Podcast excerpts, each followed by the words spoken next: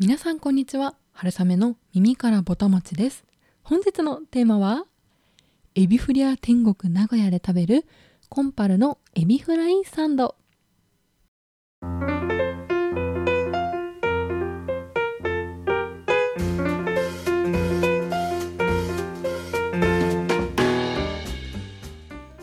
このポッドキャスト「春雨の耳からぼたもち」では食べることをこよなく愛する食いしん坊会社員である私春雨が皆さんの棚ではなくお耳からぼたもちが落ちてくるようなそんな食にまつわる楽しい情報をお届けしております。はい、というわけで本日は最近私が結構名古屋に何回か出張に行くことが多くてでそこでちょっと気づいたエビフライのお話をしたいと思います。皆さん名古屋駅行かれたことありますでしょうか？よくねのぞみでまあこう大阪東京間をこう乗ったりとかされることはあるかもしれないんですけれど名古屋駅を使おうと思うとこう、まあ、名古屋の観光をするもしくは三重だったりこう伊勢志摩の方に近鉄に乗って観光に行こうとかあるいはこう飛騨高山の方に行こうそういう中継地点としての利用っていうのもすごく機会の多い駅なんじゃないのかなと思います。私は今回愛知県にお仕事の用事があって名古屋駅を使う機会がたくさんあったんですけれどこうあんまりこれまで23回ぐらいしか降りたことがなくて23年前まででここ半年ぐらいですごい何回も行ってるんですけれどその時に気づいたのがなんかこうお土産をだいたいやっぱり出張なので買って帰ろうと思うんですがお土産屋さんで目をこうぐるっと見渡すとですねなんかこうどこを見てもエビがいっぱいいるんですよね。なんかこう視界に入る言葉とか食べ物のうち大体なんかこうエビエビエビエビエビあんこあんこあんこバターエビエビエビあんこバターエビエビエビみたいな感じで 大体エビがすごい多いなということに、えー、気がついた今日この頃でしたと。はい、いや本当にあのこれ名古屋に行った方ぜひあのお土産屋さんであたまにウイローがいますね。だからまあエビエビエビエビあんこあんこあんこバターウイローエビエビあんこあんこぐらいかもしれないですけど。本当にたくさんエビがいます。で例えば代表格で言うと私これ大好きなんですけど万角総本舗さんのゆかりってご存知でしょうか？とっても美味しいエビせんべいなんですけど、まあ、これがとてつもなくエビが濃厚でで硬いんですよね。とにかく硬くて結構バリバリ薄いんですけどしっかり硬くてバリバリででこうエビの味もすごく濃くてこれは私本当に大好きで名古屋に行ったらよく買ってしまうそんなおせんべいがこの万角総本舗さんのエビせんべいかなと思っています、まあ、これがやっぱり結構有名になったというか有名なのもあるかなと思うのでまあ他にもエビせんべい屋さんだったりとかのお土産がたくさんあってこうなんかエビがこう視界に占める割合が結構多いのかななんても思ったりしましたね。はい。まあ、あとはやっぱり圧倒的にあんこが多いですね。あんバターサンド味のものとかあの喫茶店文化が名古屋有名だと思うので。あとはあのシルコサンドとかですね。これもあのクッキービスケットの中にあんこ風味のペーストみたいなものがこう挟んであるそんなクッキーだと思うんですけどあん、えーとシルコサンドとかあとはあの長餅っていうんですかねあの平べったくて細長くてお餅の中にあんこが入ったお菓子とか、あとういろもありますけれど、まあ、本当にそんなお土産ゾーンの、あの中身が名古屋かなと思いますと。でなんででしかもエビがすごい多いなと思ったらですね今度その名古屋駅でレストランどっかご飯食べようと思って地下街とか行くじゃないですか出張の帰りとか。そうするとですねなんだかエビフライを見る機会が多いんですよねすごく。もちろんこう名古屋名物っていうとうなぎとかあとはきしめん味噌煮込みうどん手羽先みたいなあたりがメジャーチームかなと思うんですけれども、まあ、そんなメジャーな彼らの中にまあ、なぜかエビフライがいるなっていうのがすごい気になっていたんですよね。あここにもエビフライあここにもみたいな。でなんか名古屋名物エビフライって書いてあってあれそうなんでしたっけ？みたいな。でもやっぱり見渡すとエビフライのお店がたくさんありますと、まあ、なのでちょっと気になって調べてみましたというところでなぜ名古屋でエビフライがたくさん売られているのかということを、えっと、調べてみたところなんかこれは昔テレビでタモリさんがあの名古屋の人について話した時に、まあ、言った言葉っていうのが結構きっかけになっている説というのがいろんなところネット記事に書いてありました。1980年代ぐらいですかねにこうバラエティ番組でこうタモリさんが、まあの名古屋の人をちょっとそのまああのいじってというかネタにして名古屋の人はエビフリャがごちそうでこうめっちゃ食べてるみたいな。エ ビエビフリャをこうごちそうとしてようけ食べとるんじゃっていうそういう話をですねちょっと今のは岡山弁になっちゃったんですけど テレビでされたそうででなんかそれでこう名古屋はエビフリアみたいなイメージがすごくついたらしいです。これねあのエビフリアっていうのは名古屋弁がこうちっちゃいみゃとかちっちゃいやが入るのが名古屋弁かなと思うので例えばうみゃとか なんとかしみゃとかなんかそういうあの発音になるのが名古屋弁だと思います私もちょっと数単語しかあまり近くにこう名古屋弁をバリバリ話す人がいなくてですねあんまりリアルには聞いたことないんですけど、まあ、そういう音があの名古屋弁かなと思いますと。でまあこう名古屋の人はこうみやみや言うとるしエビフリアがごちそうじゃってよけ食べとると。そんな、あのー、ことを言ったのがきっかけででこう飲食店の方がこうまあいい機会と言ったら変ですけどこう名古屋をエビフライメニューいっぱい作って、まあ、こう名古屋といえばエビフライ。そういうイメージがどんどんついていったようなそんな事情があったみたいです。こういうのは本当にね何がきっかけにブームになるかわからないですけれど。タモリさんの影響力ってすごいんだなと思いました。はいまあ、そんなこんなでうみゃエビフリャがいっぱいある名古屋駅なんですけれども私はもともとそんなにエビフライって別に惹かれるメニューではなかったです子供の頃とかも、まあ、別に、まあ、エビフライ乗ってたら食べるけどそんなに嬉しいかって言われるとまあ別にその私の小さい頃の好みではもっと肉肉しいものがいいなとか どうせ揚げ物だったらあの唐揚げの方が好きだなとかそんな子供でした。なのでこう大人からするとごちそうというか値段的にも だと思うんですけれどすごくいいものだし子供にとってももちろん好きな子供はたくさんいると思います。でも私にとってはこれまであんまりごちそうポジションにエビフライっていなかったんですね、まあ、なんですけど最近大人になってというかなぜか年々エビフライのことが好きになっている自分に気がついています。なので結構その名古屋駅でエビフライが目についたのも多分自分がエビフライのことを好きになってるから余計にエビフライが目についていたんだと思います。でなんで私エビフライのことが好きなんだろう？最近好きなんだろうっていうことをちょっと考えてみたんですね。でこうエビフライってすごく私あの推しポイントはずっとサクサクっていうところなんですよね。食べやすくてずっとサクサクですね。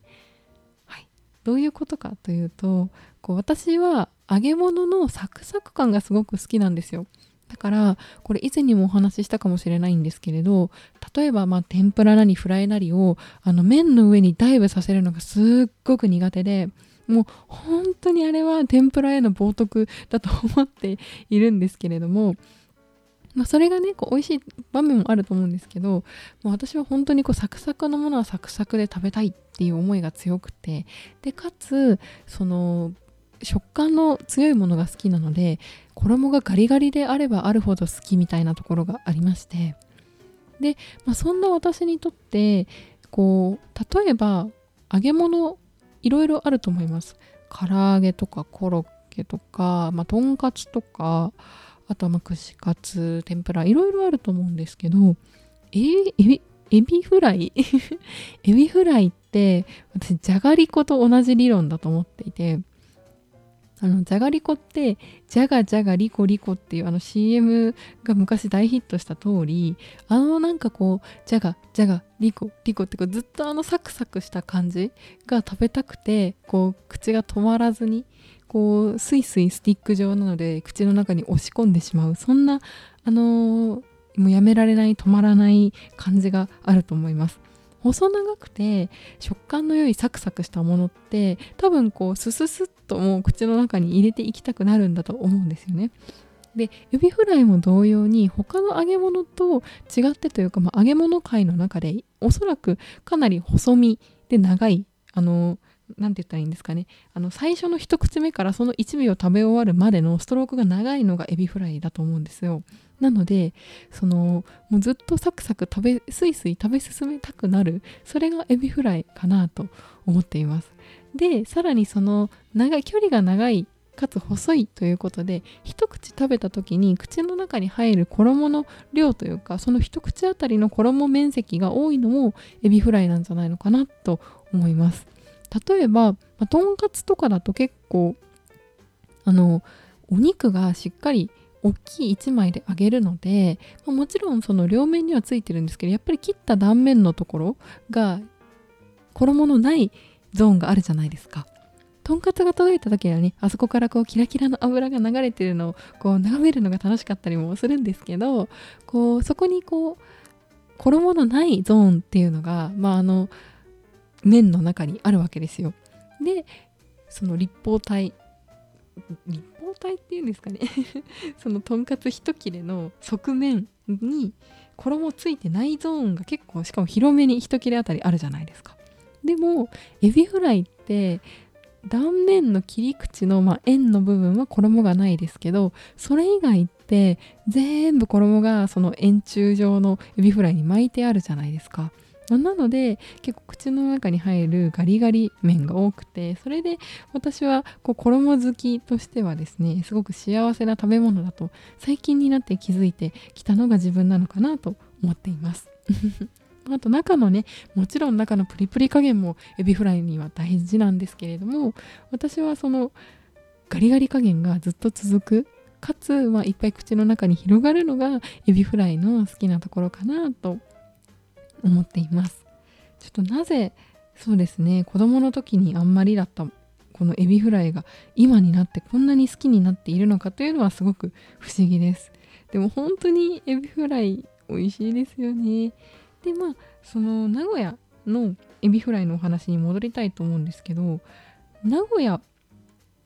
で、まあ、エビフライ有名というかあのまあ、エビフライタモリさんがエビフライと言ったことで、まあ、こう名古屋後付け的に名古屋はエビフライが名物となったようなんですがいろんなお店でなんかシャチホコと一緒にエビフライが書いてあったりするんですよね。例えばそのエスカという名古屋の名古屋駅の地下にある飲食店街に海老どて食堂さんっていうもうなんかすんごい30センチ以上ある大きなエビフライが有名なお店があるんですけど、まあ、そこもこうメニュー表になんかこうシャチホコがいっぱい書いてあってちっちゃいシャチホコの絵が名古屋城で有名な。でそのシャチホコのビジュアルとちっちゃいサイズのエビフライのビジュアルがすごいそっくりなんですよね。であとはそのセントレアにあるシャチヒゲさんっていうところはあの名古屋の有名なあんかけスパの上に大きなエビフライ2本乗せたメニューをその名もシャチヒゲキングという名前であの 提供されてますと。でなんかこうシャチホコとエビっていうのがなんかこうリンク頭の中で勝手にリンクしてるんですかね皆さん名古屋がエビが名物っていうのは。なんかビジュアルが似てるじゃないですか。こう尾ひれが尻尾がついててでこうぐるっと丸まってて。でもただあの実際にはシャチはのけぞってこうこう背をあの桃色クローバー Z の桃田かな子ちゃんですよね。あのエビ反りジャンプで有名な あの反って背の方反ってるのがシャチホコですけどエビは実際にはあの腰が丸々っていう風に言うじゃないですか。あのお正月でも皆さん長寿を込めて長寿への願いを込めてエビフライ召し上がられエビを召し上がられたと思うんですけど背中が丸々のがエビ逆方向だと思うんですよね、まあ、なのでなんかこうあの全然似て非なるものなんだよなと思いつつもこうビジュアルとしてすごいリンク名古屋名物であるシャチホコとこのエビフライのビジュアルっていうのはすごくリンクしてるのでなんかこう私たちも自然とスッとなんか名古屋イコールエビフライみたいなところを受け入れているのかもしれないですね。でそんな中で、まあ、こうエビフライを置いてるお店たくさんあるんですけどこう私がそんな中でいいてきたエビフライメニューっていうのがあるのでそれをぜひご紹介したいと思います。それがですね名古屋の老舗喫茶店コンパルさんのエビフライサンドです。で私このエビフライサンドを知ったきっかけは友達に教えてもらったのがきっかけでしたでその友達はジャニーズがすごく好きなので、まあ、名古屋も現場というかライブですごく何度も足を運んでいってで、まあ、気になってるお店なんだよねみたいな感じで教えてもらったのを覚えています。でエビフライサンドが食べたくなったその子に誘われて結局東京で別のエビフライサンドのお店に行ったのを覚えています。なんですけどこの、えー、名古屋コンパルさんのエビフライサンド。これも先ほどお伝えしたそのタモリさんが言ってこうブームになり始めた1980年代頃からあるメニューだそうです。なのでもう30年以上あるメニュー？ということでまあ超老舗長生きメニューなんですけれどこのコンパルさん自体は昭和なんと22年1947年の創業らしいです。でまあ、このこのエビフライサンドもうまず見た目がすっごく可愛いんですよね。なんて言ったらいいでしょう。まだこのねエビフライサンドのメニューができた頃にはこんな言葉なかったと思うんですけどまさに萌え断なんですよね。断面がもう萌えみたいな感じですっごい可愛くて。でどんな見た目かというとまず作る工程というかからお伝えした方が多分そのイメージがつきやすいと思うんですけど断面にはそのエビフライの円が3つ並んでるんですね。で作り方というかどういう構成員になってるかというと全部で1234567層にもなってます でもちろん上下は食パンなんですけれど一番下からいくと食パンで卵焼き薄く焼いた卵焼きですねあの丸めてないです。薄焼き卵って言ったらいいんですかね。でその上にとんかつソース。でエビフライが3本。横にこう川の字に食パンというお布団の上に並びます。でその上にタルタルソース。でキャベツをオンして最後に食パンで蓋をする。これで7層になってます。でそれをこうエビフライさんが川の字で、まあ、寝てるこう縦に寝てるとしたらそれを真横から3等分に切ってこうあのテーブルの上に持ってきてくださるんですけどなのでもうそのエビフライが3本仲良く並んでですねでそれがこう切れた輪が3つ並んでる様子がすっごく可愛いんですよね。でかつ今お話ししたみたいにもうなんかエビフライになりたいみたいな すごいいいベッドじゃないですか。だってこの食パンが引いてあってその上にこうわざわざ卵のマットレスがあってでエビさん3人並んだらこうホワイトソースとキャベツホワイトソースじゃないタルタルソースと キャベツがかかってでその上にまた食パンっていうもうすごいお昼寝したお昼寝してるみたいで可愛いなと思っていただきました。でこのエビフライサンドもうこだわりが知らんもうなんでこんなに美味しいんだろうと思って調べたらこだわりもすごくてのコンパルさんはもうあのまずドレッシングだったりソースだったりがもう全部自家製らしいんですね。こうコンパルさん独自の配合でであの、まあ、セントラルキッチンだったりとかそういうところで作られてるそうなんですね。いやそりゃもう全体の調和が取れてるわけですよ。私基本的にさっきこうあの天ぷらをうどんとかのつゆの上に乗せてほしくないっていうことを言ったように別で食べたいタイプなんですがもうこれは全体のバランスが良すぎてこうキャベツサラダとトーストとエビフライを食べるのとは全く違うエビフライサンドっていう一つのえー、食べ物として口の中にやってくるのがすごくすごく美味しくてハーモニー調和が取れてて素晴らしいなと思う一品でした。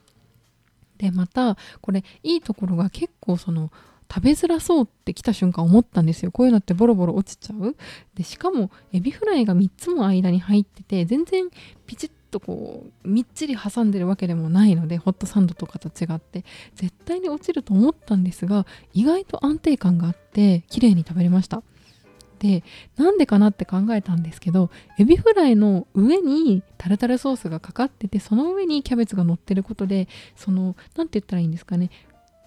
タルタルソースがキャベツとエビフライをくっつけてるんですよね。糊みたいな役割を果たして。で下もその卵焼きの上にただエビフライを乗せるんじゃなくてとんかつソースを一度塗ってから挟むことでそのエビフライがとんかつソースに当たったところはちょっとしなっとしてその接地が良くなってるんですよね。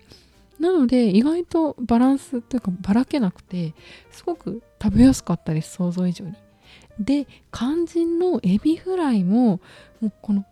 注文がなんとですよ。注文が入ってから揚げるらしいんですよエビフライを。卵焼きも焼くらしいです。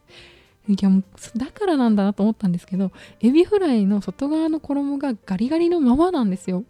テーブルに来てゆっくり食べてる間でも全然もうその衣のしっかり感が残っててこれはやっぱり揚げたてならではのなせる技かなと思いました。あとはそのエビフライもこう衣がすごくふわふわしたタイプじゃなくてどっちかっていうとこうあの串カツタイプに近いっていうんですかね。パン粉の目が細かめでこう衣がガリガリっとした食感に近い方ですね。でなのであのー、すごく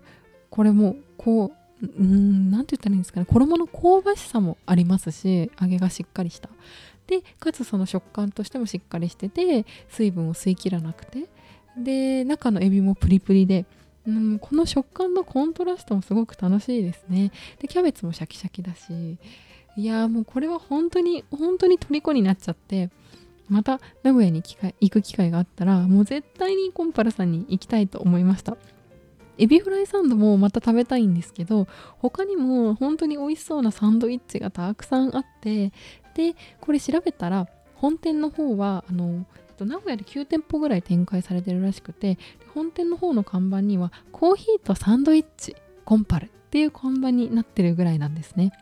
まあ、なのでこんな美味しいサンドイッチもうなんか全制覇したいなってあのー、個人的に思うぐらい素敵なサンドイッチでした。なので皆さんもぜひぜひ名古屋に行かれたらこのえっと本当にサンロードって言って名古屋駅から地下に降りてそのまま本当に地下直結で行ける商店街みたいなところ近い階があるんですけれどその中にも店舗があるので出張とかあんまりお時間ない方でも是非足を運んでいただけると思います。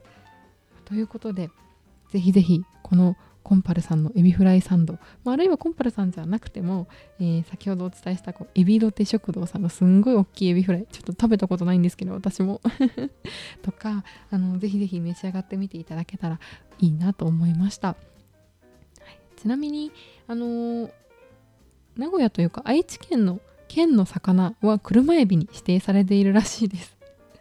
こう三河湾で、あのー、エビフライがあのたくさん取れるらしいんですけれど、まあ、でもあのー、日本のエビの自給率すっごく低いので、まあ、あの皆さんがおそらく 召し上がられるエビはあの海外から来てくださってるエビさんかなとは思うんですけれども、まあ、でも日本の中ではエビがたくさん取れる方ということで、まあ、こうあの名物になってる部分もあるのかもしれないですね。はい、ということであの本日も、名古屋のエビフリア事情について聞いていただいてありがとうございました。エビフリアって可愛い響きですよね。なんか私は国語の授業で、小学校の国語の授業で、こう、出稼ぎに出ているお父さんが東京なんかどっかの都会から地方の自分のお家にエビフライを買って帰ってくるとでそれをお母さんがあげてくれて食べるっていうなんかそういうあの国語の文章を国語の時間に読んだ覚えがあってでそのエビフライを揚げるシーンだったり食べるシーンだったりの描写がとにかくとにかく美しくて美味しそうでもうほんとお腹を空かせながらいつもその国語の時期その題材を扱ってる時期はあのエビフライのことを思い浮かべていたななんていうことも思い出したりしました。どうですかね？この同じ題材まだ国語の教科書に載ってるんですかね？なんかこう読んだ記憶のある方とかいらっしゃったらぜひぜひ教えていただきたいです。はい、というわけで本日も長々聞いていただき本当にありがとうございます。春雨の耳からぼたもちまた次回もどうぞお楽しみに。ごちそうさまでした。